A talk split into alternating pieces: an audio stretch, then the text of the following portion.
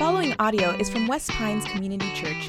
For more information about West Pines, visit us online at westpines.org. You can join us live Sunday mornings at 9:45 or 11:30 a.m. in Pembroke Pines, Florida, or online at westpines.org. There are few things worse in life than getting sprayed by a skunk. Fortunately, I myself ne- have never been sprayed by a skunk, but from everything I've heard from friends of mine who have gotten sprayed, when you get sprayed by a skunk, that smell it, it just doesn't go away with the shower. I mean, it hangs on you, it follows you, it haunts you. You might as well just burn the clothes that you were wearing at the time. There are few things worse than getting sprayed by a skunk. However, there was a teenager living in Connecticut that Friday morning discovered one of those few things that are worse than getting sprayed by a skunk. As it has been reported in the Miami Herald and other news outlets around the country, this 13 year old boy woke up on Friday morning to find a skunk in his bed. Now, let me make sure I'm clear about this. When I say skunk in his bed, I'm not saying a skunk in his sleeping bag or in his tent. I'm saying in his room, in his house, in his bed, he woke up and there was a skunk laying next to him. Okay, that's what I'm trying to say. Now you say, okay, that is an unbelievable situation. I mean, it's one thing to come across a skunk, it's one thing to bump into a skunk, it's one thing to, to get sprayed by a skunk, but how do you get into such an intimate arrangement as you wake up with a skunk in your bed? How does that happen? Well, there's actually a very logical explanation for this. What happened was the family took their trash can out to the curb in the morning there was a hole in the bottom of the trash can. When the trash can was emptied, later a skunk crawled into the trash can. The family, not knowing, brought the trash can back into their house. When night fell, the skunk crept out of the trash can, wanted to find a warm place to sleep, found this teenager's bed, and thought that was the best place for him to sleep for the night. And that teenager the next morning woke up to screaming. Okay, he was screaming at the top of his lungs. They said the entire house reeked of skunk smell, although the skunk also ran out of the house as fast as it could, um, but left its smell behind. Okay, that's a crazy situation that when you first hear it, you say, How is that even possible? There's actually a logical explanation for why that, that boy and that house now has the skunk smell hanging around it. There's actually a good explanation for that. We're in a series uh, on forgiveness. And we're talking about how bitterness creeps into our lives. And sometimes we, we find ourselves in a situation where, like, okay, I'm not a bitter person. I'm not an angry person. I'm a happy, joyful person. But in this season, it's like this anger and this bitterness, it's like it's got this funk on my life it's affecting my relationships. It's affecting my emotions. This anger, it's actually like a, it's affecting me physically, sleepless nights. It's haunting me. I'm carrying this around and I can't figure out how to get this bitterness off of me. And you might even be saying, Look, I, am all the way here. I don't know how to get this off me. And I don't even know how I got here to begin with. Like, how did it get so bad? And when you stop and think, you're like, okay, there's actually a logical ex- explanation for how it got this bad. See, I look back and I see the wounds that were dealt me from various people or from certain people, wounds that were dealt me over the years, and there's just hurt and there's pain. And You say, How do I deal with this forgiveness? How do I deal with these complicated relationships? Because it, it's messy, it, it's complicated, it's complex. These are people still in my life. How do I handle these difficult relationships. And we're looking at a passage in, uh, in the Bible. It's actually a book we call Philemon, and it's actually a letter that a guy named Paul wrote to a guy named Philemon. If you have a Bible or Bible app, if you'd open to the book of Philemon, we're going to read the very end of this letter. we get to the very end of this letter, and we're going to see what Paul has to say as he concludes this letter to Philemon. Let's look at verse 21. Here's what it says Confident of your obedience, I write to you knowing that you will do even more than I say. At the same time, prepare a guest room for me, for I'm hoping that through your prayers I will be graciously given to you. So let's talk through this a little bit about this letter. He ends, he's wrapping up the letter. He gives some personal instructions. One of the things he says is, Prepare a room for me. I plan to return to you. I'm, I'm praying that I'll be released from prison. I'd love to come visit you, so prepare for my return. The other thing that he says, it says, confident of your obedience. I know you're going to do even more than I say. So, what has Paul asked Philemon to do? Like, what's Paul asked this guy to do that Paul is expecting that he will obey? So, let's rewind a little bit. Paul and Philemon, they know each other. They're good friends. In fact, when Paul was traveling through the region, he was a missionary. He was sharing the truth about Jesus. He was um, traveling through that, that region. He actually told Philemon about Jesus. Philemon decided to become a Christ follower. He became a Christian through the work of Paul. And so they're good friends. Now Paul is in prison. He's in Rome, in prison.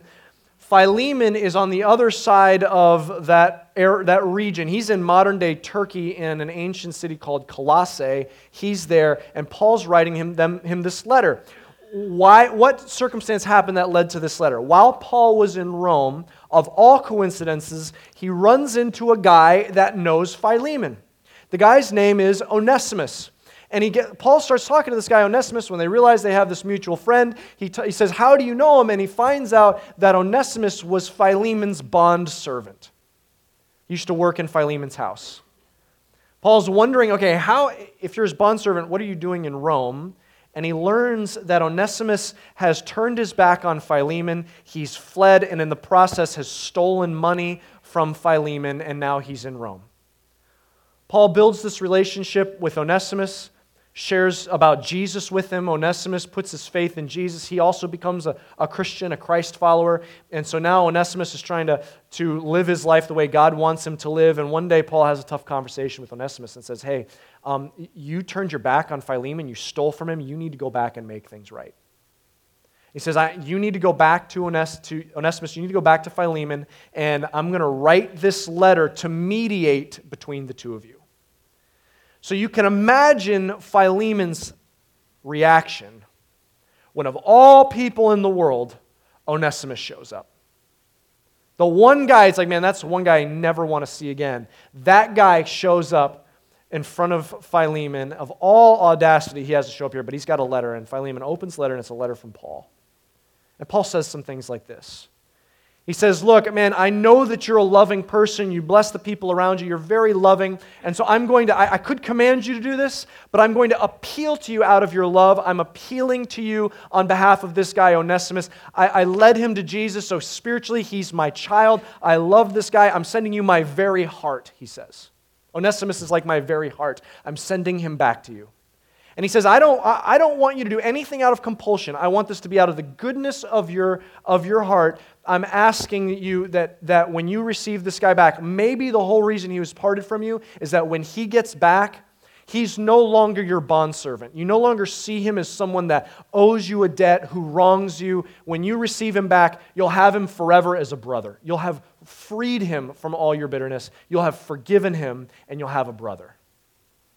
And he says, and if he owes you anything, if there's anything that, that he's, any outstanding debts, Paul says, he's kind of like ratcheting up the heat here. Paul says, I'll pay it.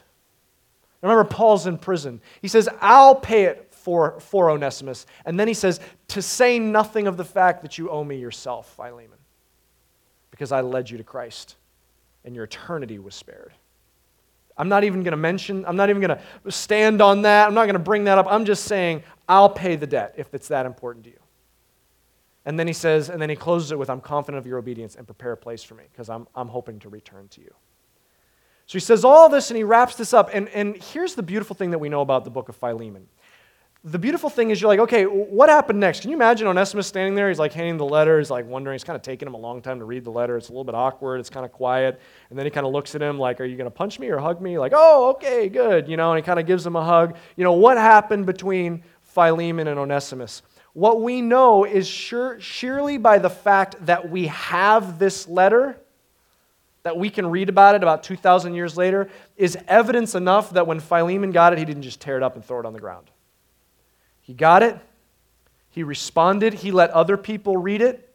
They were also impacted about the Onesimuses in their life, the people they need to forgive. They started reading it as a church. They passed it on to other churches. It was circulated and copied, and then we to this day have it. So it's evidence that Onesimus and Philemon are reconciled.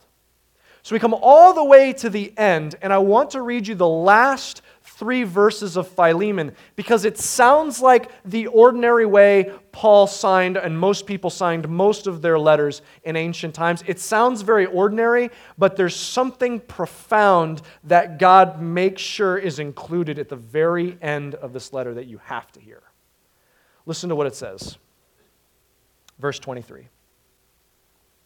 Epaphras, my fellow prisoner in Christ Jesus, sends greetings to you and so do Mark, Aristarchus, Demas, and Luke, my fellow worker. The grace of the Lord Jesus Christ be with your spirit. Now, what's so profound about that? I mean, he just lists a bunch of guys that are there with him doing God's work alongside of him. So he's like, okay, Mark's over here, you know, he's working on this, and, and here's this guy, here's Demas. Like, what's the big deal of, of all these relationships that Paul is writing in, saying all the people that are standing there with him? When you understand the stories behind these names, you understand this is a remarkable snapshot of Paul's life and the forgiveness Paul has gone through. We've spent this letter looking at the, the relationships between Philemon and Onesimus, but we have this snapshot of some of Paul's relationships that it is fascinating that God made sure was included at the end of this book on forgiveness. And I want to point two of these names out to you because this is an unbelievable moment in Paul's life. The first one is this guy named Mark. He's sometimes called John Mark. Now, let me tell you the background of this. To understand Paul's relationship with Mark, you've got to rewind about 13 years. If you know Paul's background, you know that when Paul be, before Paul was a Christian, he hated Christians. He was a Pharisee, and he actually persecuted Christians. It says he would go house to house saying, Any Christians in here? And they would be like, Well, I'm a Christian, and drag them off to jail. They were terrified, Christians were terrified of this guy, Paul. And he would go around persecuting these Christians. He was hunting them down. He'd actually oversee as they were executed at times. He was like the staunchest enemy of Christianity. And then he had this powerful encounter with God. He had this moment where he and God, they just had this collision, and Paul realized who Jesus was, that Jesus was the Messiah, and he put his faith in Jesus, and he became a, he, he pers- began pursuing after Jesus, and now he just wanted to be around Christians. But no Christians, they're all afraid of him. And he was trying to go meet with Christians, and he wanted to go back to Jerusalem and meet the famous people who were around Jesus, like Peter and John. And they're like, Whoa, that guy? No, don't let him in here. He's a spy. He's just trying to infiltrate our ranks. And there was one guy that was like, I'm going to give this guy a chance. There's this guy named Barnabas.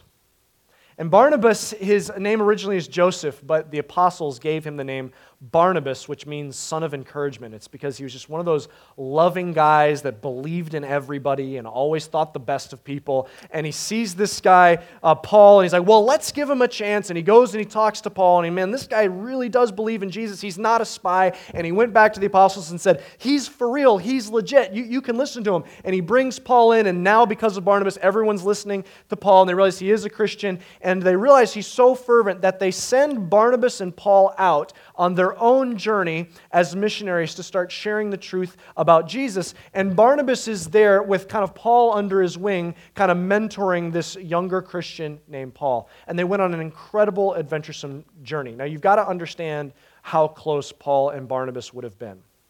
You know, if you've ever been on a road trip with someone, that on the other end of that road trip, you know them a lot better, better than you wanted to okay? Uh, a friend of mine, a good friend of mine, his name is Stephen. And Stephen uh, lives in Central America.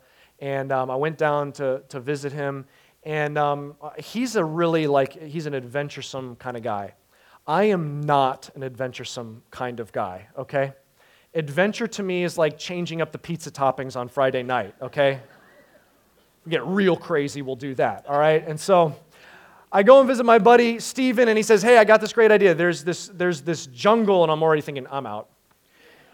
He says there's this jungle, and in this jungle there's these waterfalls that you can hike to see. They're uh, supposedly they're breathtaking. Um, we'll, we'll, let's go hike. I'm like, all right, I need to stretch myself a little bit. Is it like in like a national park? Oh yeah, it's in a national park. We'll, we'll be fine. And so we're driving through Central America. We pull into this small town, and um, he pulls over. There's a street vendor there, and he pulls over, and he's like starting to talk with him in Spanish. And my Spanish isn't very good, so I'm not even really listening. And he's talking with him, and and um, and at the end he, kind of rolls up his window, and we start driving, and, and Steven's face is like a little more serious. I'm like, well, what did he say? And he said, well, he said that the waterfall, the entrance to the park, is right up there. And, then he said that there are typically bandits there that rob people at gunpoint.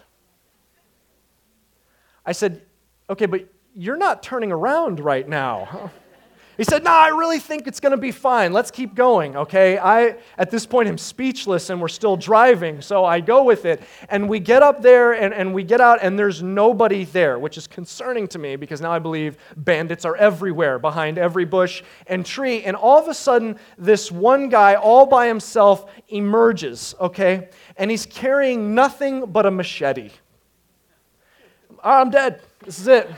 It's the last moment of my life. And he begins talking to my buddy Stephen, and he's offering to be our guide through the jungle, okay? And so Stephen thinks it's a great idea. So he starts following him into the park, and now I realize I can stand out here by myself and die, or follow him and die.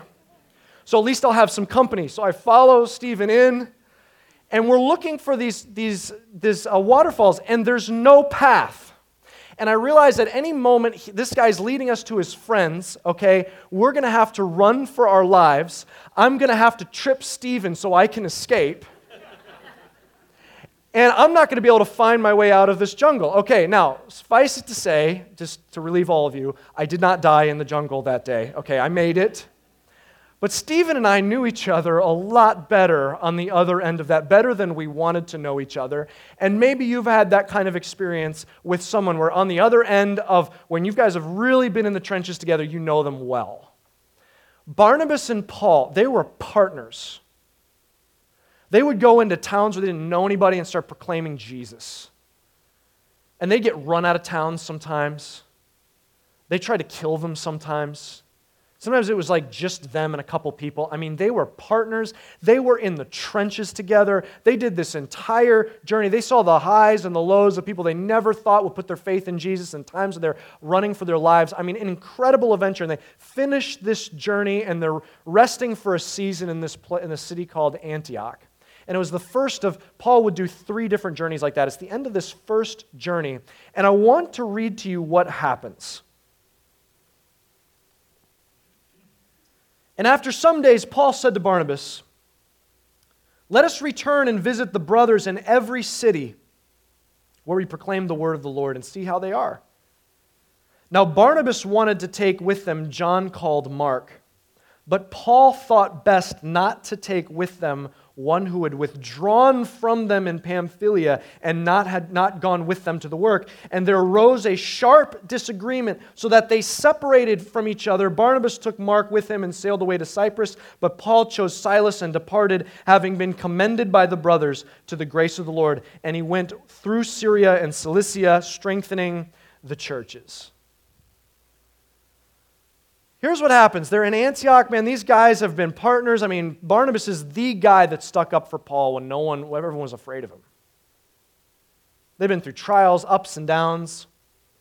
They're in Antioch together, and, and they decide, okay, let's go back now to all those churches that we were able to get started on these different cities. And Barnabas is like, that's great. Hey, I'm going to go get that guy, John Mark, or Mark, and I want to include him in on this.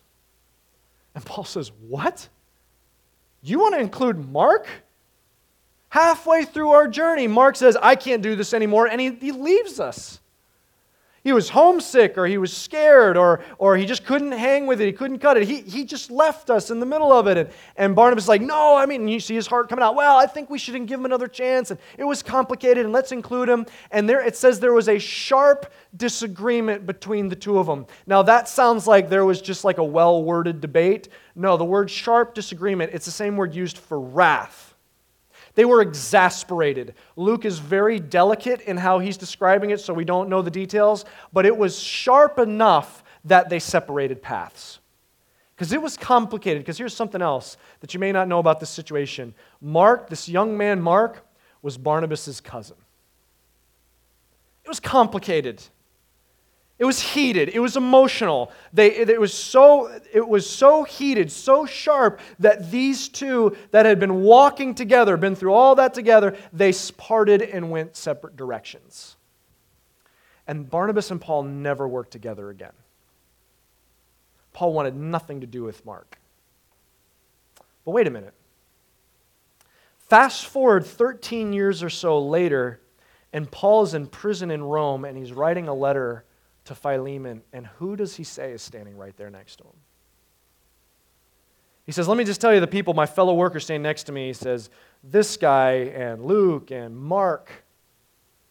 See, here's this beautiful snapshot we have of Paul encouraging Philemon to forgive Onesimus. And here you have Paul. He's no stranger to forgiveness the difficulty and pain of forgiveness, he's standing there right next to Mark, and he's gone through the full cycle of forgiving him, reconciling with him, and now they're being restored and working side by side. Powerful. But whatever happened to Paul and Barnabas?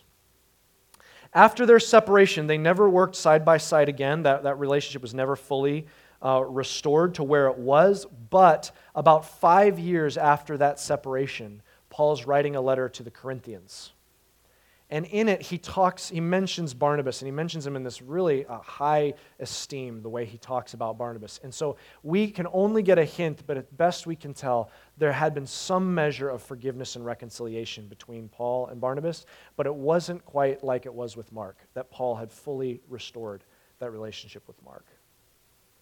But Mark is not the only name he mentions. There's another name that you need to know about it's a guy named Demas. Did you notice he mentioned a guy named Demas in there too? He says Mark is here, and Demas is another guy who's here. Now, Demas is a name that's probably uh, short for Demetrius. And Demas is another guy that Paul has an interesting relationship with, but instead of fast uh, going backwards, rewinding, we have to go forward because Paul has restored the relationship with Mark, but his relationship with Demas is just about to fall apart. Now, look what it says. The last letter that Paul ever sent is a letter in 2 Timothy, and listen to what he says. These are pretty strong words he has to say about Demas. Look what he says. He's telling this to Timothy. For Demas, in love with this present world, has deserted me and gone to Thessalonica. Here's what I want you to see. I hope in and of just in and of this itself there's something encouraging to you that if Paul can have this much difficulty with relationships, you're going to have difficulty with relationships too. I mean, I want you to see this is an incredible snapshot at the end of Philemon. You see one relationship that's a whole story, probably one of the most painful experiences in Paul's life regarding Paul, Mark, and Barnabas. And you see one is completely restored, and you see one is about to completely fall apart in Demas. And that's the way it is with relationships in our life. We're always on the brink of either needing to repair something or there's one that we're going to need to work hard at. There's always going to be conflict that we've got to learn how to engage that conflict well. And I want to pull a couple things out of this. The first thing I want you to see when it comes to Paul and Barnabas is these two mature, godly men, sometimes conflicts arise between strong Christians and that needs to be put back together. And sometimes there's just differing opinions among strong Christians, and I want you to hear me on this. Being unanimous is not the same as being unified. We have to have unity, we do not have to have unanimity. There, there can be differing opinions, strong differing opinions, and that's not disunity. That might be God stirring up different opinions in different people's minds. That's okay. Unity is dependent on how we handle those differing opinions. Another important thing about Paul and Barnabas separation is sometimes brought on by God. Separation is not the same as division. Separation is sometimes, is, is, sometimes sparked by God. Why? Because He's calling someone to someone else or stirring something new in someone else, and He's sending people into different ministries. In fact, if you follow this story, look what might not have happened if they had stayed together. Mark, if no one had ever brought Mark back under their wing and poured into Mark, one of the Gospels, the Gospel of Mark, would never have been written. Maybe. This guy, Mark, is the one who wrote the, the, Gospel of Mark, and many scholars believe it was the first gospel written, and many believe actually Matthew and Luke used it as kind of a framework from which they wrote their gospels out of. God powerfully used Mark, but another thing may not have happened if it hadn't been for this. Paul takes a different route because he's separated from Barnabas, and Paul and Silas, in the first town they go to, they meet a guy named Timothy who ends up being the guy that Paul passes the baton to, one of the most significant figures in the New Testament. Sometimes God brings about a separation, but that's different from division. God can bring about separation. Division is when, through that separation, each side digs in on their own preferences and own self protection, and they, by, by doing that, by turning things selfish, they tear apart God's people. God is, is sometimes behind separation, He's never behind division. God often has a plan for separation. He has to redeem the broken pieces of division. Now, you may look at this and you say, look, man, this is complicated. I mean, I, I look at my life and I, I say, man, it, the people in my life I need to forgive, it's not that easy. I didn't I never expected myself to be here. Like it I never have this bitterness clinging to me, but I'm here and it's complicated. How do I know how to go forward with this uh, and and bring these pieces back together? I mean, I've got to see this person all the time or I have to work with this person. Like how do I navigate forward when it comes to forgiveness? And there's something that we can learn from this passage that at the end of this passage that I want to drill in as a framework to think about as you move forward. And I want you to think about forgiveness in three different stages. I want you to look at it like this. When it comes to forgiveness, always release, usually reconcile, sometimes restore. If you're a note taker, write this down. Always release them, usually reconcile, and sometimes restore. You see this in each of these three relationships that these names cue us to think about. You think about Demas. Demas, this relationship's about to fall apart, and you hear very emotional, heated language in 2 Timothy where he's like, He's deserted me because he's in love with this world. Well, what Paul needs to do, he needs to forgive him and release him. What about Barnabas? Barnabas, there's some measure of forgiveness, and, and actually they've, they've put the pieces back together, some kind of reconciliation to some degree, but it was not necessarily ever restored. It couldn't be but they, they had reconciled. But with Mark, they were, he was able to go through all the stages. He was able to forgive him inside, reconcile, and now they're working side by side. They, the relationship's been restored. So maybe for you, think through those complicated relationships. So maybe for you, the step today is there's someone that, that I am I'm frustrated with, I'm bitter. Whenever I see them, I see them through these, these bars, these cage bars of bitterness, and I just need to set them free. I need to release them. I need to say, I will no longer hold these sins against them. They have gone free. I'm letting them free. Why would I do that? Because, like we talked about last week, forgiveness is setting the captive free only to realize that captive is me. When you say, I, have got to release this person, you're actually just releasing your own heart to no longer be in a cage of bitterness. No matter what, we are always called to forgive in the sense of releasing them. We're always called to set them free in our hearts. We're usually called to reconcile. That's where you, in some measure, you sit down with them and you, and you bury the hatchet. You say, Look, I, I, if you can, you say something to the effect of, I'm sure that I've, I've hurt you as well, or how have I hurt you, but I need to share some things and get them off, off my heart. And, and you have to sit down and find a way to reconcile. Now, usually you do this. There are some certain times that you don't. Like when it's really hard, no, being hard is not what makes you not reconcile. There are times if there's been some kind of abuse physically, sexually, or even emotionally or verbally, like some kind of manipulation, there could be a situation where sitting down to reconcile, you're bringing yourself into an unsafe environment. Then that's a time when you say, Look, I'll forgive them, I'll release them, but I can't reconcile.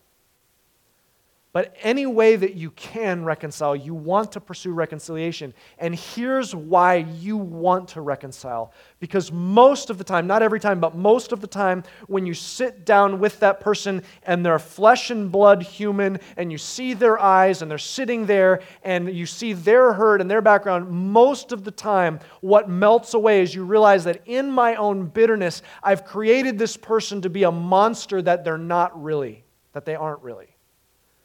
And when you sit down face to face and you realize, okay, there's room for compassion, there's room for grace. And so, if you can, usually you want to pursue some kind of reconciliation where you can make it right. And sometimes you can restore it. By restore means you resume the relationship where it was. And usually, if you can go through all these stages release, reconciliation, and then restoration the relationship's even better than it was before. We say, How do I know if the relationship can be restored? I want you to think about it like this there can be no restoration without transformation. If they're not transformed and they're going to keep doing the same things, you might be able to release them and even reconcile, but the relationship's not going to pick up where it, went, where it was before. There's got to be transformation, there's got to be trust rebuilt.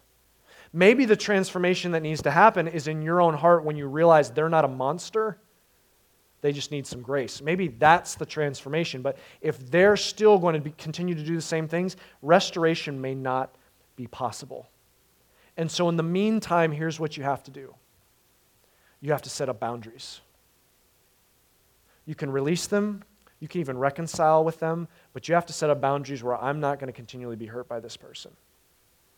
You say, how do I know what boundaries to set? You know, if, there, if it's a complicated situation, it may be a trained, gifted Christian therapist sits down and helps you figure out what those boundaries are. But here's what I will tell you beware, because when you set those boundaries up, that person may accuse you of having not forgiven them. And that's not true.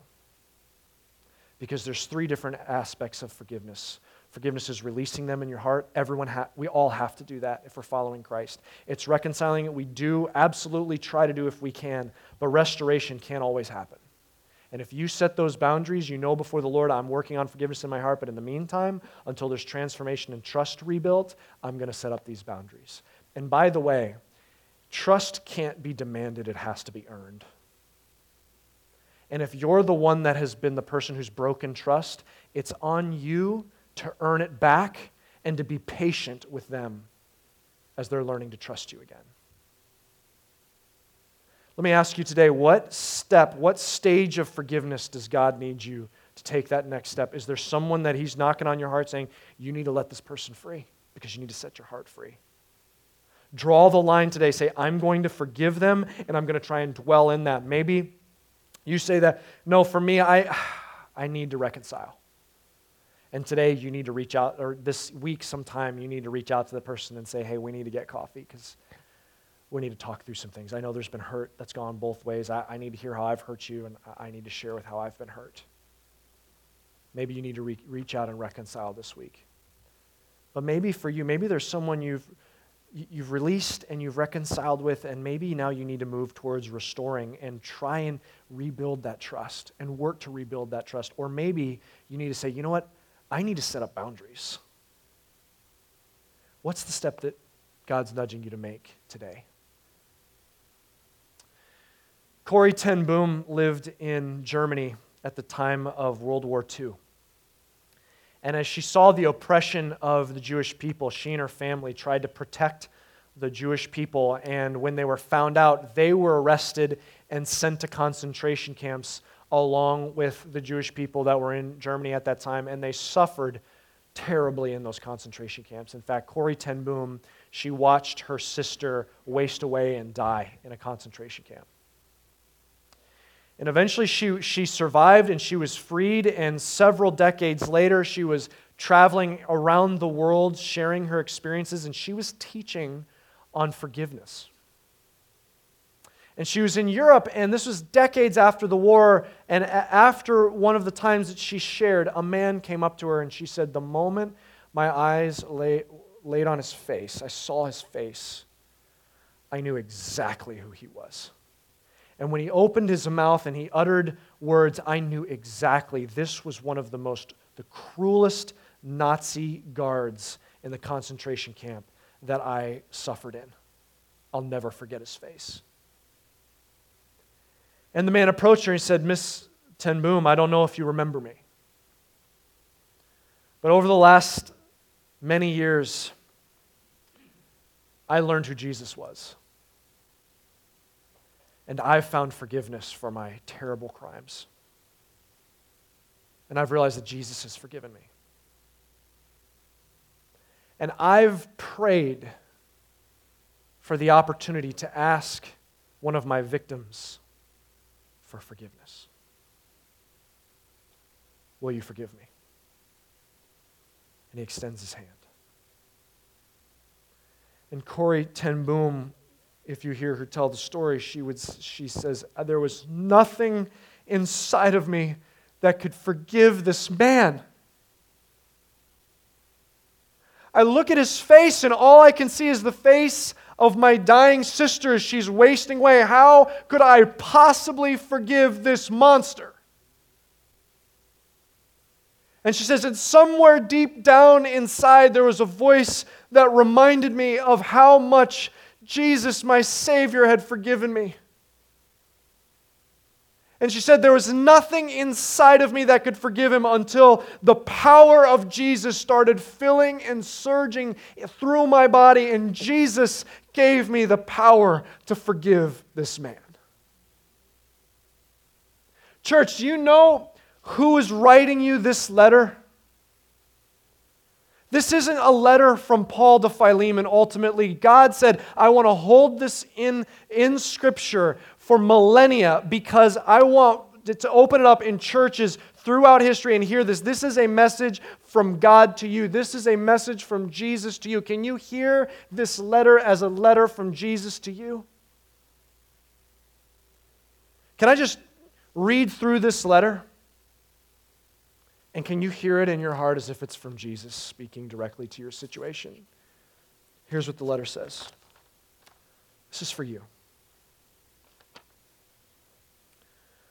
Grace to you and peace from God my Father and from me, your Savior, Jesus. I have received much joy from your love that you show to the people all around you. Many are refreshed by your love, and it brings joy to me. Accordingly, though I could command you to do what is required, yet for love's sake I'd rather appeal to you. I, Jesus, who was once a prisoner for you. I'm appealing to you on account of someone, that one who has hurt you so deeply. I'm making an appeal for them. They are my child. I'm bringing that person before you, bringing my very heart. I do not want your goodness towards them to be under compulsion, but of your own accord. This is why they have been parted from you for a while, that you can have them back forever, no longer in the bondage of your bitterness, but set free. So if you consider me your Lord, receive them as you would receive me. And however they have wronged you or whatever they owe you, charge that to my account. I, Jesus, write this with my own hand. I will repay it. To say nothing of your owing me, even your own soul. Confidence of your obedience, I write to you, knowing that you will do even more than I say. At the same time, prepare for me, because through your prayers I intend to return to you soon. All those who are here at my side send their greetings. May my grace be with your spirit.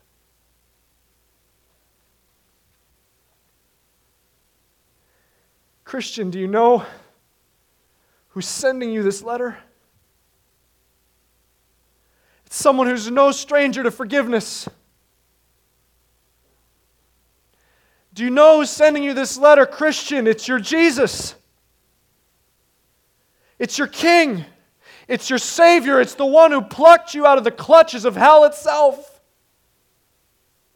It's the one who is the treasure of the universe, and he was traded for traitors like us. He's the one that spoke not a word before his accusers. and was nailed to a cross, and the blood dripped down to the ground, and by his blood, our entire future was rearranged. Do you know who this is that's saying, Forgive today? It's the one who is Jesus. He brings light into the darkness, and he's saying, Christian, you are a person of the light. Why are you letting this darkness cling to you any longer? He's calling you out. He's saying, I have purchased your freedom. Now live like you're free and let your heart go. Do you know who this Jesus is? This Jesus whose name means God is salvation. Could there be another being who is more worthy of that name than Jesus? The name that is above every name. This same Jesus, at the mere utterance of his name, one day every knee will bow and every tongue will confess. Can we now resist Jesus as he's calling you to himself? Saying, Walk in my footsteps. It's time to forgive and be free. He's holding this person before you and he's saying, It's your move. Follow after me. Thank you for listening. For more resources and to check out other teaching series, please visit our website at westpines.org.